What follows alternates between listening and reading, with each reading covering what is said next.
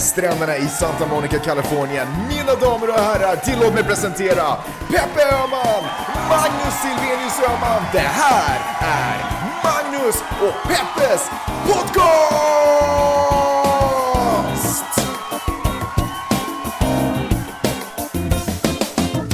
Hallå internet och hjärtligt välkomna till Magnus och Peppes podcast. Det stämmer.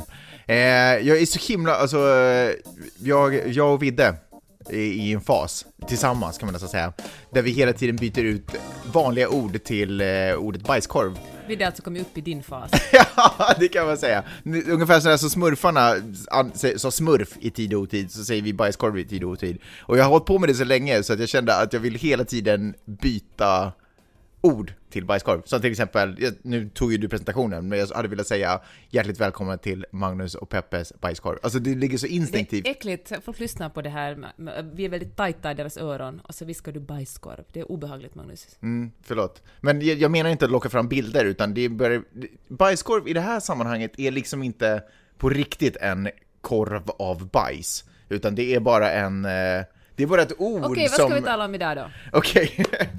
Har du förresten tänkt på en sak? Det är onsdag när vi spelar in det här. Inte som i vanliga fall kanske lördag eller söndag. Det är veckans andra podcast. Det är veckans andra podcast. Jag tänkte att vi skulle försöka, eller vi tänkte att vi skulle försöka dra upp tempot. Vi får se hur länge vi orkar göra det. En dubbelmacka. En dubbelmacka idag! Woho! Hjärtligt välkomna i alla fall. Jo!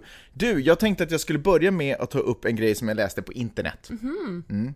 Det kom, det var en eh, ett med, jag tänkte säga, skriva, säga krönika, men det är nog kanske mer av ett meddelande från eh, svenska Yles direktör. Eh, alltså Marit av, vad heter hon, Björ, Björkesten? Oh, shit, det borde jag veta. Marit av Björkesten. Hon är inte din chef längre, du behöver inte. Nej, men ändå pinigt. Ja, men skitsamma. Eh, hon skrev så här, det, är, det här var rubriken, vaccin mot troll. Och vad det handlar om är att eh, de hade en direktsändning av ett eh, viktigt budskap från the government. Och sen så... Alltså presidentens tal. Ja.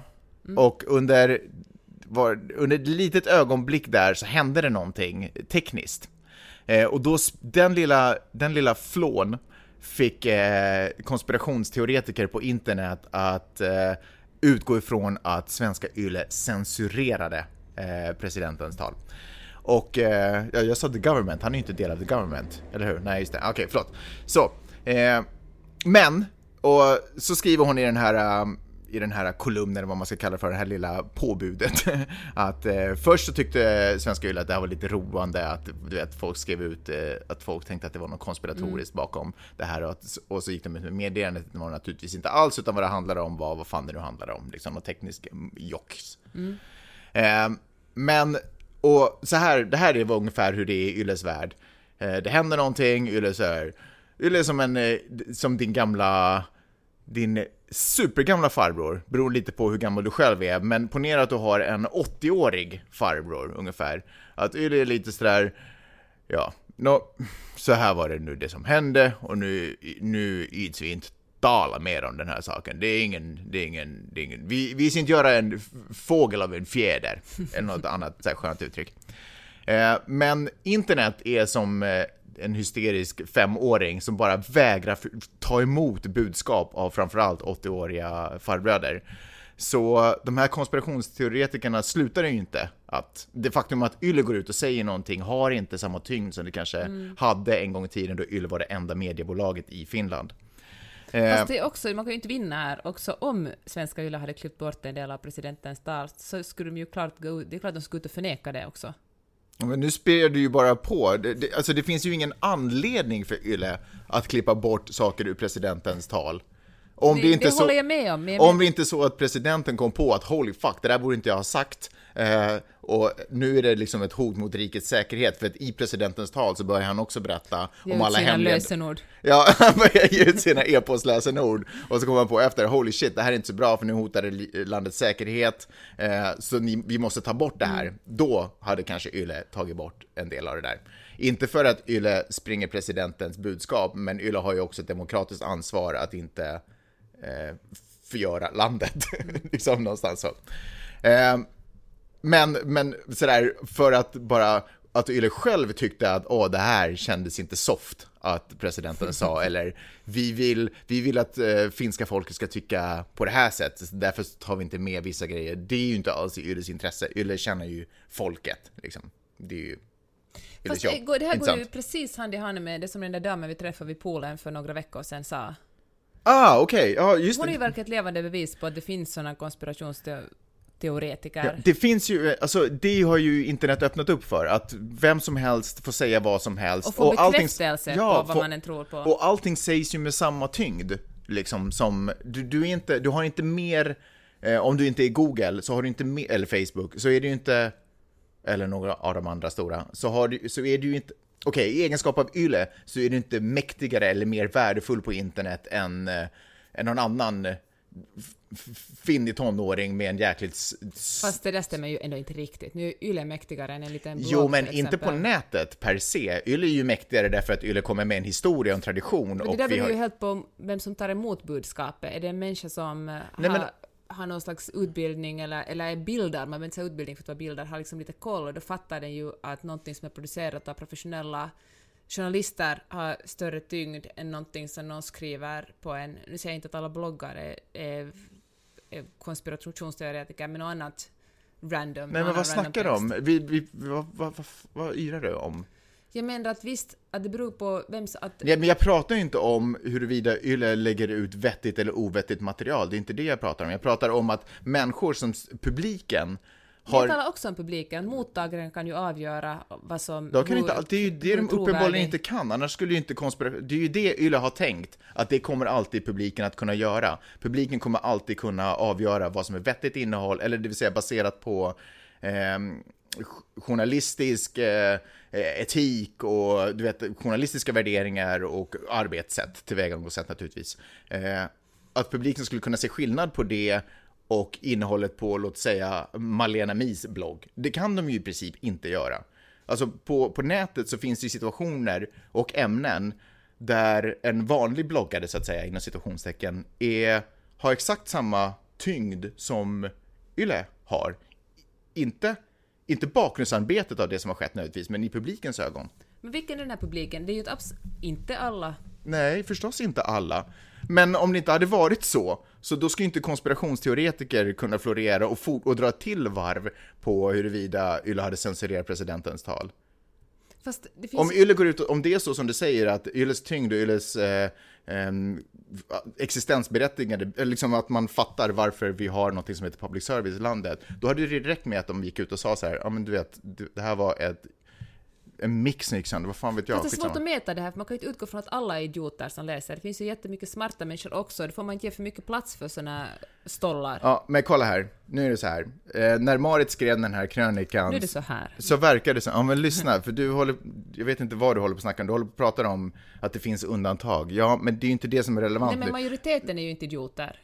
Hur vet du det? Vad baserar du det på? Har du gjort någon, statist har du gjort någon statistikundersökning som, vis som liksom Fast då kan jag ställa dig samma fråga. Har du gjort någon nå undersökning, har någon forskat i hur många på internet som är idioter? I'm not on trial here. Vad jag försöker få fram till dig, eh, häst, bets, besserwisser hetsare, är att åtminstone så har det gått så pass långt att direktören för Svenska Yle, återigen Marit af Björkesten, har fått för sig att, eller det har gått så pass långt att hon känner sig manad att skriva en artikel där hon säger så här, okej, okay, whoops, nu, du var inte som vi trodde att det räckte med att vi gick ut med ett, eh, ett eh, påbud om att det var ett tekniskt flå, att vi inte har försökt censurera. Det räcker tydligen inte.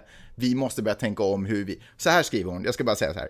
Eh, här kommer ett citat nu från det hon skrev. Yla har en stark krisberedskap med decennier av erfarenhet. Det här tycker jag bara över det överhuvudtaget är det här ju hur mäktigt som helst. Mm. Okej, okay, så Yle har en stark krisberedskap med decennier av erfarenhet. Vi kan sända trots att tele och bredbandsförbindelser slås ut. Vi har system som gör det möjligt att arbeta trots naturkatastrofer och hot mot landets säkerhet. Vi vet hur vi ska tackla desinformation, som i det här fallet då. Eller rättare sagt, trodde vi att vi visste det.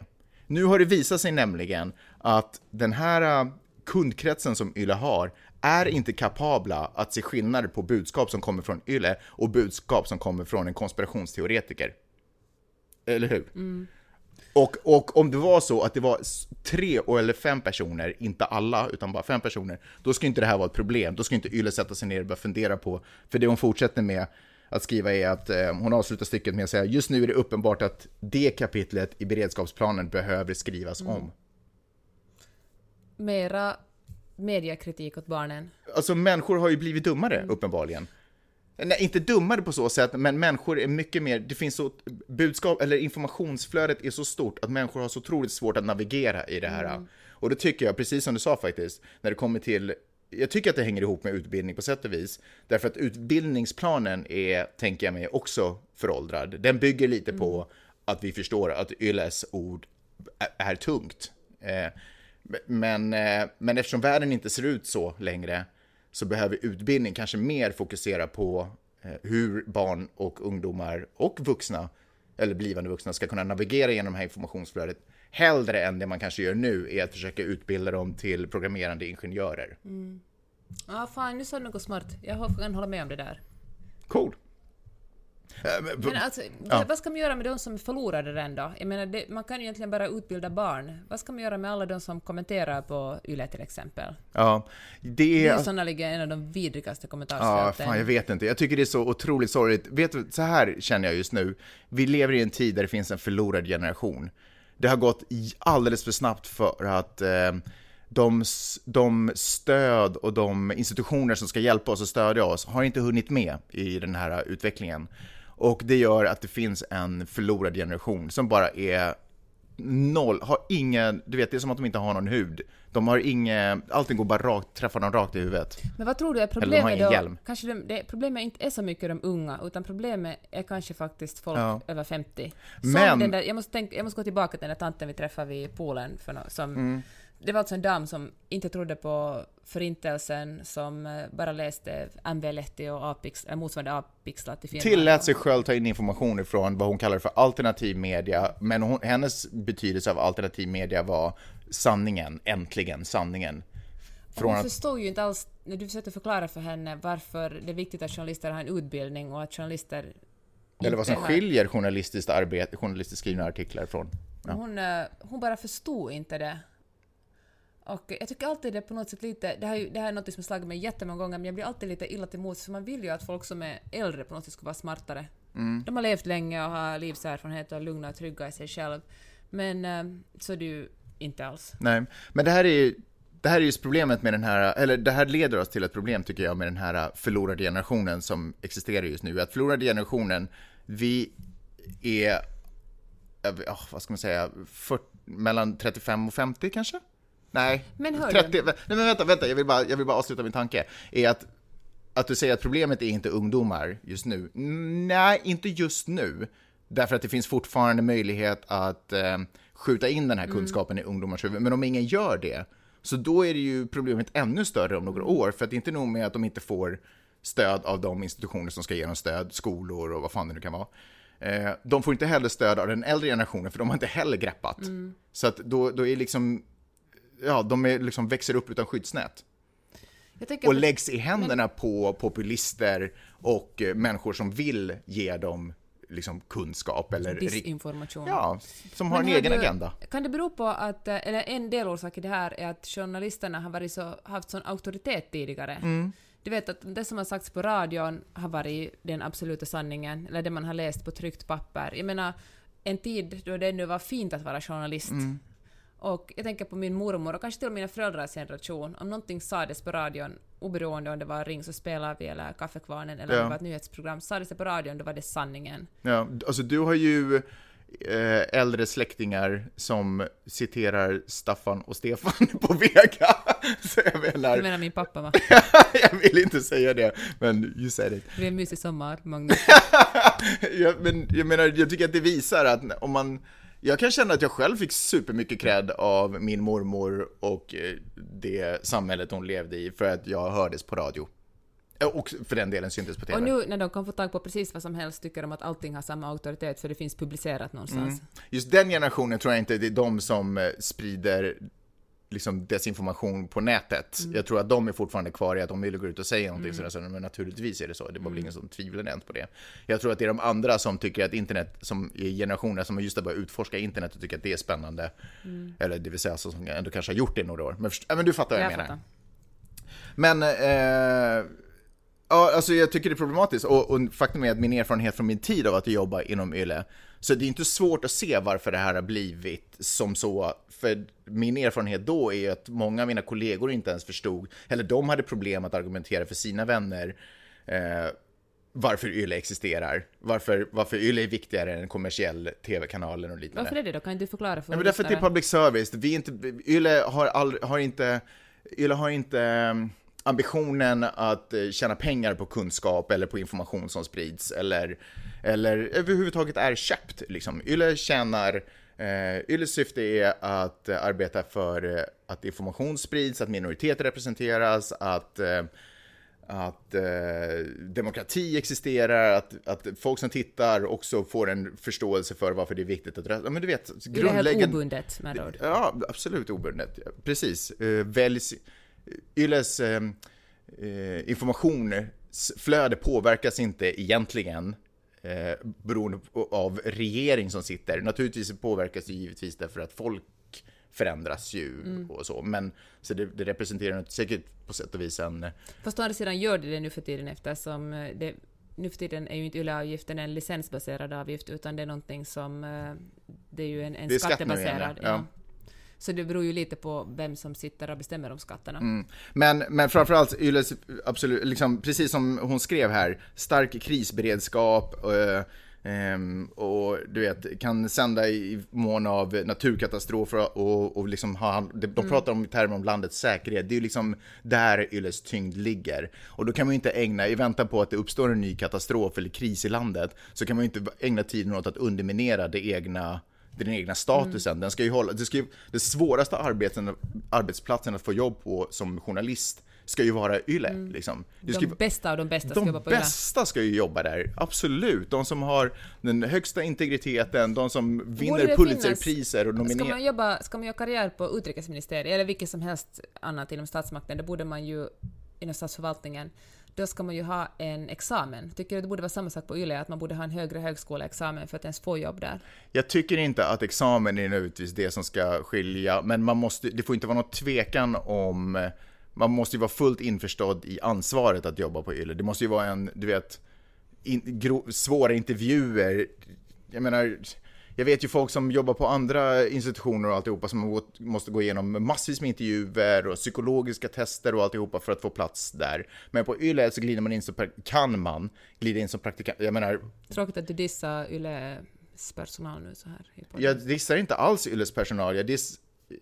Ja, an, an, de som står för anställ, alltså ar, eh, anställnings... Eh, tradition, skulle jag nästan kunna säga. Att, eh, och jag menar, jag har ju själv fått jobb på det sättet. Du bara glider in lite från höger, eh, börjar vikariera ett tag mm. och sen ganska snabbt så får du jobb. Eh, och fine, jag kanske var det best of the best vid den tiden. Alla vet det, Magnus. jag skojar bara. Nej, men jag bara menar att det, jag vill ju att det ska vara en av de svåraste platserna att få jobb på, därför att det ställer de högsta... Det är ju som att jobba för, på sätt och vis, så är det ju någonstans att jobba med landets säkerhet. Är det. För man, om man uppfostrar en ny dum generation så underminerar man ju också landets säkerhet. Så sant. Tänkte jag. Det var det jag hade att säga. Det var den lilla korta grejen jag hade att säga om det. Vi fick ett läsarbrev om vår diskussion om surrogatmödrar förra söndagen. Och jag tänkte vi skulle tala en liten stund mer om det. Mm, berätta. För det här läsarbrevet, nu har jag faktiskt inte framför mig, men det sa att hon önskade att vi hade gått lite djupare och snackat lite mer ur ett feministiskt perspektiv. Och i morse när jag vaknade hade det kommit, hade det kommit en undersökning som eh, man gjort i Sverige, för i Sverige diskuterar man, ska man, eh, ska man legalisera surrogatmödraskap? Och eh, då, man, då har regeringen bett om en, en, ett forskningsresultat, ska man göra det, ska inte, och enligt de här resultaten så rekommenderar man att fortfarande hålla det förbjudet. Och inte, inte av den orsaken som det är många u-länder eller tredje världen sker att folk, kvinnor verkligen blir uh, utnyttjade. De får någon tusen och så sätts de in på ett typ en folkskola där de är inlåsta i sina rum i nio månader och så måste de ge iväg barn genast. De liksom, det handlar inte så mycket om människohandel utan uh, Det handlar helt enkelt om att det är så pass avancerat att ha en annan människa och riskfyllt att ha en, en människa att bära ett annat barn. Och att även ett förslag var att, att man, skulle, man skulle tillåta surrogatmödraskap men då får det inte finnas några pengar inblandade. Men eh, argumenten emot det var att, att eftersom det ändå kan sättas väldigt mycket press på en kvinna, hon kanske bara inte vågar säga nej eller kan säga nej utan gör det för att hon känner sig pressad för att göra det, att det blir ändå en, en underlig en underlig dynamik när man använder en, en kvinnas kropp som någon slags behållare. Plus att i Sverige finns det en lagstiftning som säger att den som föder barnet är barnets mamma. Då kan man, det finns liksom ingen klausul som säger att man kan ge bort ett barn. Mm. Hur gärna vi än vill kan vi inte ge bort vidare åt någon annan. Ja, synd. Men, äh, men då tänker jag att, ja, jag, jag vet inte. Men vad är det, på vilket sätt är det här då det feministiska perspektivet? No, det handlar ju om att man använder, alltså att kvinnans kropp finns still för någonting annat än henne själv. Att man använder... Även fast det är för en annan kvinna?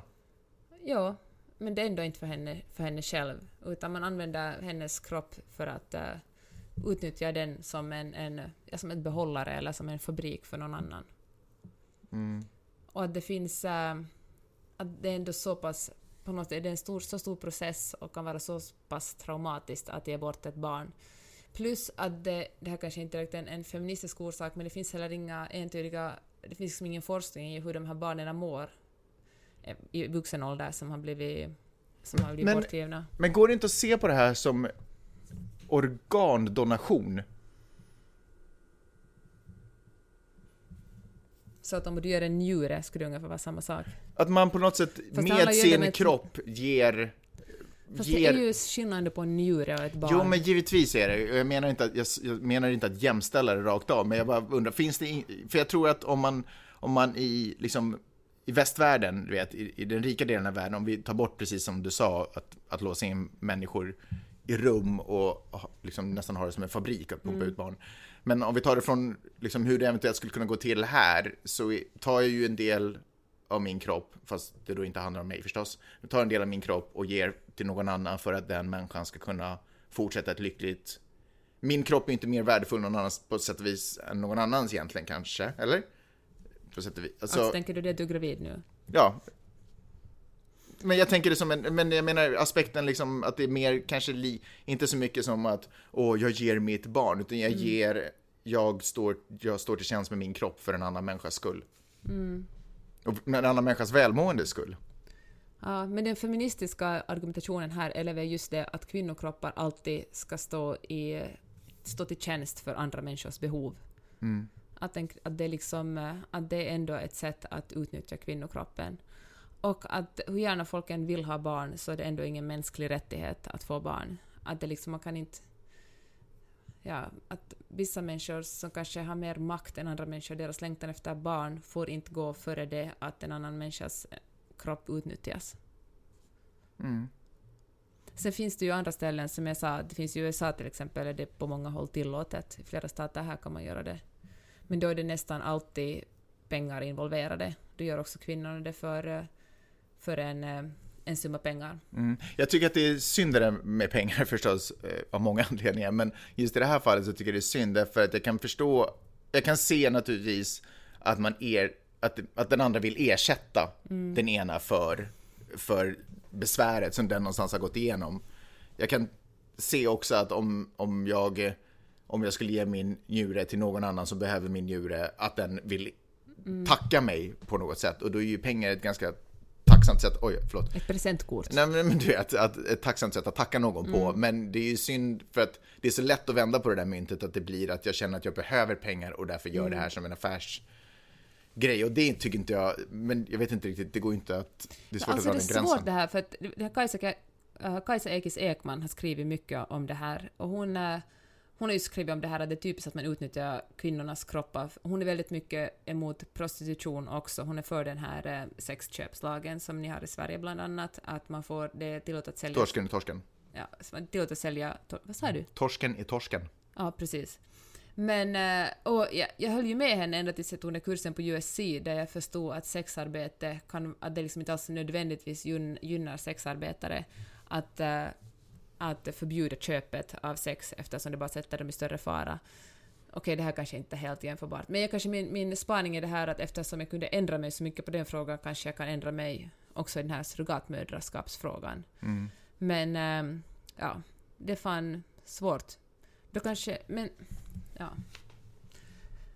Kanske man ska liksom utgå från att undvika så långt som möjligt att utnyttja andra människors kroppar.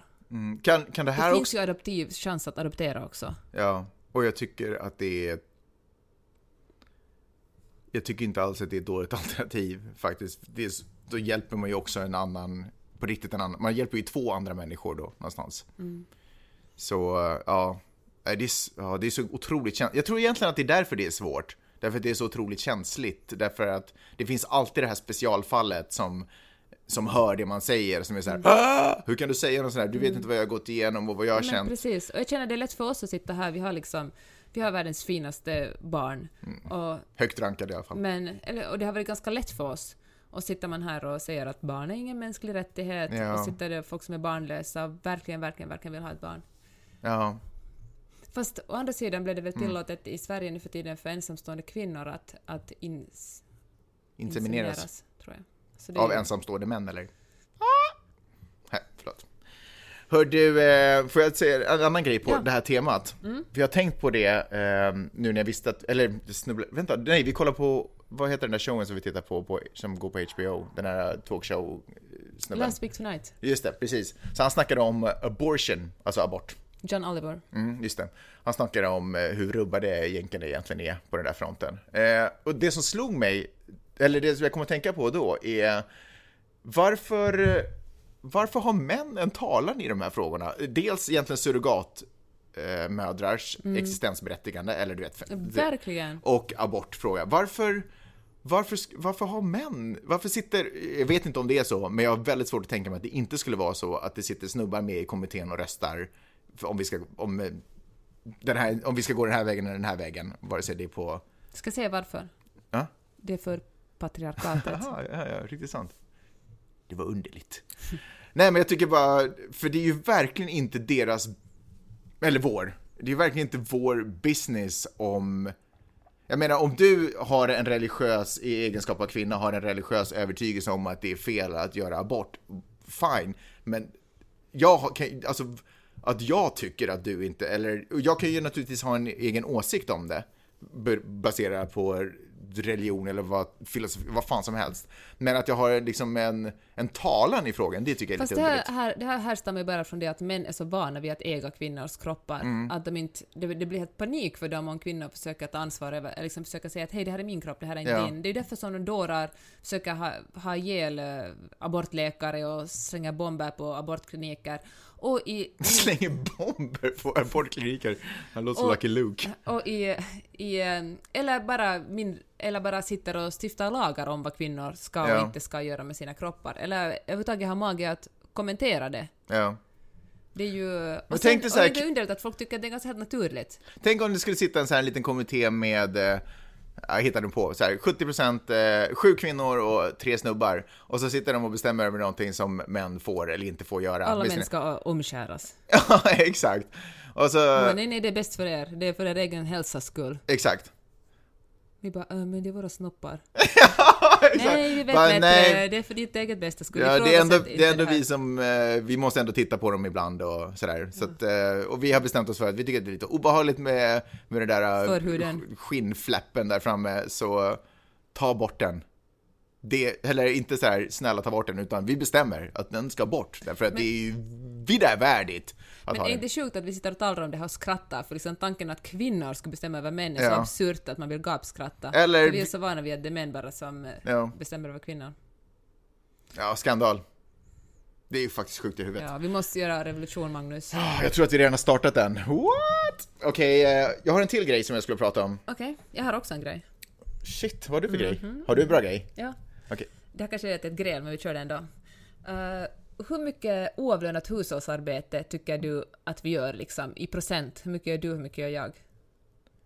Är inte allt hushållsarbete oavlönat för det första? Ja. Okej. Okay. Alltså hur mycket hushållsarbete tycker du Alltså procentuellt hur vi har delat upp det. Du låter lite nervös. Nej, ja men jo, det gäller att vara väldigt noga med definitionen här nu. För du, jag vet ju att du har en otroligt snedvriden bild av vad som försiggår i det här hemmet. Anywhoos, eh, jag säger att... Jag vet att du bara åker omkring med hoverboarden och... och, och torkar lite damm. Det är vad du gör! Jag var förresten livrädd när du kom hem i fyllan häromdagen och ville åka hoverboard. Mm, men fokus okay, okay. på hushållsarbete. Eh, jag skulle säga att jag gör 70% av allt. 60% av allt, Nej, 60% av allt hushållsarbete gör jag. Okej, det där är ju naturligtvis inte sanningen. det är så sanningen. men, men äh, det är intressant för både, både New York Times och The Atlantic skrev om äh, problem, problemet med att du tror det här. Nej, jag skojar. Är det vanligt att det är många... nej, det skrev de inte alls. De skrev bara om det här att hur mycket resurser samhället förlorar på att kvinnor gör så otroligt mycket mer hushållsarbete. Kvinnor gör i medeltal i uh, USA fyra och en halv timme oavlönat hushållsarbete om dagen, medan män gör två timmar ungefär och män tittar mer på TV och sportar mer och gör andra fritidsaktiviteter. Jag gör det också faktiskt, mer. Men äh, gör du det? Sportar mer, ja. Ja, är det sant? Ja, det tycker jag nog att jag, jag gör. Sportar varje dag. Gör du? Mm. Ah, Okej, okay. då sportar du mer. för den tävling. Men äh, så det är intressant för den, den här New York Times-texten var egentligen skriven av Melinda Gates, alltså Bill Gates äh, hustru. Hon, hon avslutade med att skriva att hon tyckte det var så jobbigt att, att köra barnet till äh, dagis. Och då hade hon sagt, Bill, då hade Bill sagt så här, Don't worry baby, två dagar i veckan kan jag ta barnet till dagiset på vägen till mitt don. Och hon var så, och i den här texten, opinionstexten hon skrev, hon, så himla, märkte hon var så himla stolt över det här, att hennes man tar barnet två dagar i veckan mm. till dagisen när han ändå ska åka på jobb. Och då tänkte jag att om, vi, om, liksom, om, man, ut, om man nöjer sig med att en snubbe gör pyttelite, då, liksom, då har man kanske inte satt in sikte riktigt rätt. Jag tycker det ska vara fan i helvete självklart att han varannan vecka tar henne två morgnar och varannan tre morgnar. Mm, tycker du? Ja, såklart. Hur är det i vår familj då? Det är en annan sak. Nej men berätta, du, för du var helt chockad när jag sa att jag tycker att jag gör 60% av... Berätta, hur många dagar i veckan eh, medel tar du vidare till skolan? Eller hämtar? Okej, det var bara ett det är exempel. Okej, okay, efter, efter skolaktiviteter då? Hur många, hur många procentuellt sett har du, tar du hand om? Noll? Eh, och då, om vi inkluderar läxor också? Noll? Det är sant, okej. Okay. Eh, ska, vi, ska vi gå över till hushållet då? Du hade något tema du ville tala om. ja, ja. Jag tycker att det är viktigt att man delar på saker och ting. Men jag tycker att det är roligt också att hämta. Jag fattar inte varför det hela tiden är, varför det alltid presenteras som skyldigheter och förpliktelser och... Men vet du varför, varför är det ingen vill, som tycker om att hänga med sin unge? Talat, jag fattar att man, ja förlåt. Varför jag inte vill hämta honom. Jag vet varför inte, eller jag vet. Ja, för det blir jag ambushed av de andra mammorna. Du vill inte, det är din ursäkt snarare. Därför att din ursäkt att inte hämta honom är att du inte känner dig kapabel att säga nej till möten. Jag fick fan en stalker senast jag gjorde det. Whatever. Anyhows, det kan ju inte vara ett argument, du kan ju inte vara rädd att inte liksom hjälpa ditt barn kan ju inte vara ett argument för att du är rädd för stalkers. Det är ju superkonstigt. Ta en annan väg till eller från skolan. Nästa gång ska jag sätta en sån här lösglasögon med stor lös näsa och mustasch och ingen en skulle, ingen skulle se någon skillnad. Anyway, ska vi tala om något annat? Ja, jag märker jag att det här var en, en bomb. jag tyckte det var fantastisk. Um, Jo, jag skulle snacka om eh, New York Police Department, NYPD, som... Eh, det här är lite aftermath av Beyoncé-grejen. Säkert ingen nyhet för någon av er, men låt mig komma till vad jag ska säga. Så Beyoncé gjorde grejen på Super... Lite recap Beyoncé gjorde grejen på Super Bowl eh, med sin nya låt Fromage, eller på att säga. du är inte hungrig eller va? ja, superhungrig faktiskt. Vad heter du? Formation. Formation. Hennes nya låt eh, Citronfromage. ja, det skulle kunna vara en. Okej, okay, så. Eh, Betyder inte fromage ost? Jo, det gör det, men vänta. Ja, men fuck skit, vi ska inte snacka mat. Så, och eh, hennes dansare i bakgrunden och till viss del också hon själv naturligtvis hade eh, håret uppsatt och fixat och stilen som skickade associationer till den gamla Motståndsrörelsen. Black ja, motståndsrörelsen tycker jag är hårt att säga, men Black Power-rörelsen, eh, Svarta pantrarna som var en del av USAs, amerikansk verklighet på 60-talet. Hon kastade också ut en hälsning till um, hashtaggen uh, Black Lives Matter som också då, som ni alla vet, är en association, eller är en, en uh, hänvisning. hänvisning till, uh, till um, att så många svarta blir skjutna. Precis, av polis i USA. Och det var det då som fick eh, amerikansk polis att, eller framförallt New York-polisen att vara så här, okej, okay, that's fucking it. Tyckte det var superillojalt. Och, och New Yorks eh, borgmästare gick ju också och var sådär, okej. Okay. Guyani. Ja, du, jag bara helt ett ord, dunk. Ja, hon, han var också såhär, okej, okay, det där är bullshit, det där var inte så schysst av henne, det där är inte okej, okay. amerikansk polis är den freaking bästa polisen i inte världen. Inte alla poliser. Mm, exakt, nej, vilket fall som helst. Eh, NYPD blev i alla fall så pass sura att jag tror att det var facket, NYPDs fack, som skickade ut ett meddelande till alla sina medlemmar som sa att okej, okay, så det som händer nu snart är att Beyoncé ska ha en turné och hon ska ha en, eh, en spelning i New York. Jag gillar att prata om det som spelning, det låter så litet och intimt. Eh, och New York och polisen är oftast de som står för säkerheten då under de här stora evenemangen. Så New York-polisens fack då, kan jag tro, skickade ut ett meddelande till alla sina medlemmar som sa att okej, okay, om ni inte vill göra, om ni inte vill eh, jobba där då, så på grund av det hon sa om oss poliser så är det helt okej okay att avstå. Det liksom blir en, en Men vad fan, vadå? Polisen är väl ingen person som kan ta illa upp? Mm, Polisen är... Men det blir roligare. Nu har de eh, bara för några dagar sedan tror jag, så skickade de ut ett nytt meddelande, eller de har skickat ett budskap då till Beyoncé att okej, okay, de kan visst tänka sig, eller de kan tänka sig dra tillbaka det här uppmaningen till sina poliser om hon ber om ursäkt för det hon har gjort.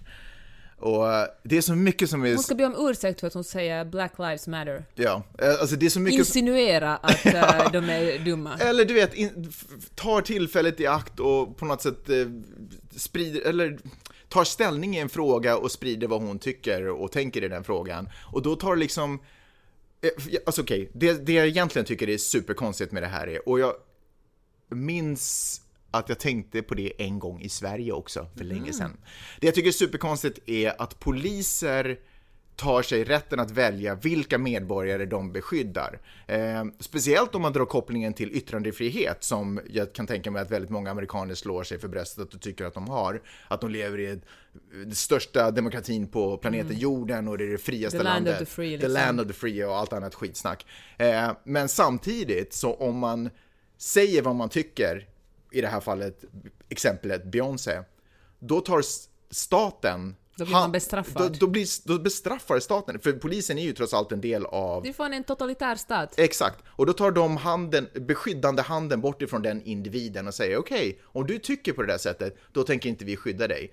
Ponera en, en brandbil som rullar fram till ett hus och märker att, aha, shit, eh, här var det Mm, Någon som hejar på fel fotbollslag. Precis, här var det AIK-supporters, här var det nynazister, här var det frireligiösa, här var det eh, människ människor från Socialdemokratiska partiet. Och det här är inte saker som vi står för, låt dem brinna. Mm. Det, vad är det för, så där kan man ju inte göra, man, kan, man är inte en individ, om man är en polis så är man ju inte en individ. Man representerar, på samma sätt som du är journalist på YLE, du är inte du på det sättet. Av, e- du, du är där av ett högre syfte. Du tjänar samhället på ett helt annat sätt än om du jobbar i en, eh, för ett privat företag eller om du jobbar på en, inkassa, vad fan du nu ägnar dig åt för privat grejer.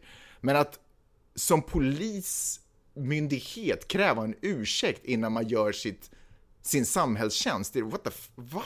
Vad är det här för skitsnack? Står det så när man, jag vet inte, i amerikanska filmer är det alltid så att så här, polisen ska läsa upp en ed innan den jag tror att do doktorer och sånt, ja men du vet, jag tror att doktorer också... Ja, den är valfri, åtminstone i Finland. Ja, okej. Okay. Men att ha den där klausulen, du behöver bara serve and protect om folk Tycker som, som vi... du. Det är ju liksom det sjukaste jag varit med om. Det, tillfället jag tänkte på det i Sverige var, eh, jag kommer ihåg att på Götgatan för många, många, många, många, många år sedan så var det någon, det blev någon Claimed Streets organisation eh, som uh, tyckte väl att, jag vet fan, jag hittar på nu att det var för mycket bilar. Mm. Så de reclaim, reclaim the the streets, ja, någonting sånt. Ja. Och så blev det någon form av, liksom inom citationstecken, upplopp. Eh, där poliser i eh, hjälm och du vet, visir och alltihopa och batonger bröt ihop med motdemonstranter som det alltid heter. Eh, och, börja, och det blev liksom galet att poliserna de täckte för, det liksom blev någon story om att de täckte för sina identitetsbrickor eh, Eh, så att man inte skulle, de mm. inte skulle kunna identifieras och liksom verkligen börja slå med batonger och härja och, och sådär. Och jag fattar att det uppstår liksom en, en krissituation och ja, man är ju alltid en människa förstås. Men samtidigt så tycker jag att det där är ju det där är ju deras jobb. Det där är ju varför, de är ju, de, just den individen har ju fått det jobbet därför att den behåller lugnet och, tänk, tycker jag, annars kan ju vem fan som helst vara polis liksom. Det är väl det man, kan kräva av en polis att en polis inte flippar och blir lika galen som en eh, motdemonstrant. Förstår du vad jag menar? Ja, jag håller med. Jag håller helt med, men jag tycker att det som du först Jag förstår att i praktiken kanske inte, men fattar du? Det som du först sa är viktigare att... Uh, du börjar välja och vraka här. Jag, jag pratade så mycket så du skulle kunna ta det bästa. Nej, men det, det är klart att liksom, poliser ska vara jävligt bra på sitt jobb, men om man tar ett steg tillbaka så ska ju, poliser är ju inte individer, utan det är en institution som ska skydda alla oberoende, och det är det som, då kan ju inte polisen säga att vi skyddar dig bara om du ber om ursäkt. Det finns ingen sån, det finns ingen lagstiftning som kräver att om man om man, vi har yttrandefrihet men då måste eh, du be om ursäkt om du säger något som polisen inte tycker om eller brandkåren eller vem fan annars som helst. En annan grej som jag också, eller fortsättning på det här, eh, okej varför, ja men du vet, alla vet att jänkar är lite galna och allt sånt här kan ju hända i, i USA. Men, eh, men det jag också känner så himla starkt är att allting, mycket som händer här sitter vi och tittar på i nordiska länder. Och ett år, då året när det sker, då avfärdar vi det som, oh, det var det konstigaste vi har hört. Och nästa år så börjar vi göra på exakt samma sätt. Så jag bara väntar på den dagen då, speciellt med tongångarna i det där landet, hur det snart kommer vara tillåtet för poliser i Finland och Sverige att, att få välja sida, till exempel när det kommer till att eh, skydda flyktingförläggningar eller att eh, att, att, det, att det på något sätt man får blanda in politik, att man inte får, att man får välja vilket politiskt parti man representerar ja. och inte vad regeringen har sagt att det här är er uppgift, att ni ska skydda mot kriminalitet var, varifrån den än kommer. Eh, så jag bara väntar på poli, eh, partipolitisk polis i, och då, och då är ju inte steget långt ifrån polis, eh, partipolitisk eh, eh, medicin eller läkarvård eh, och eh, brandkår och du vet alla andra sådana här myndigheter som vi behöver. Usch! Usch. Det var allt jag hade. Jag med. Det var bra. Du var bra Magnus. Jag tycker du var bra. Nej äsch. Du är lite dålig på att ta hand om eh, hemmet och vidare och sådär, men på podcaster, det är fan din grej. Hörni, tack för att ni har lyssnat. Tack så hemskt mycket för att ni har lyssnat och du, vi hörs om en halv vecka igen. Woho! What up! Hejdå! Hej!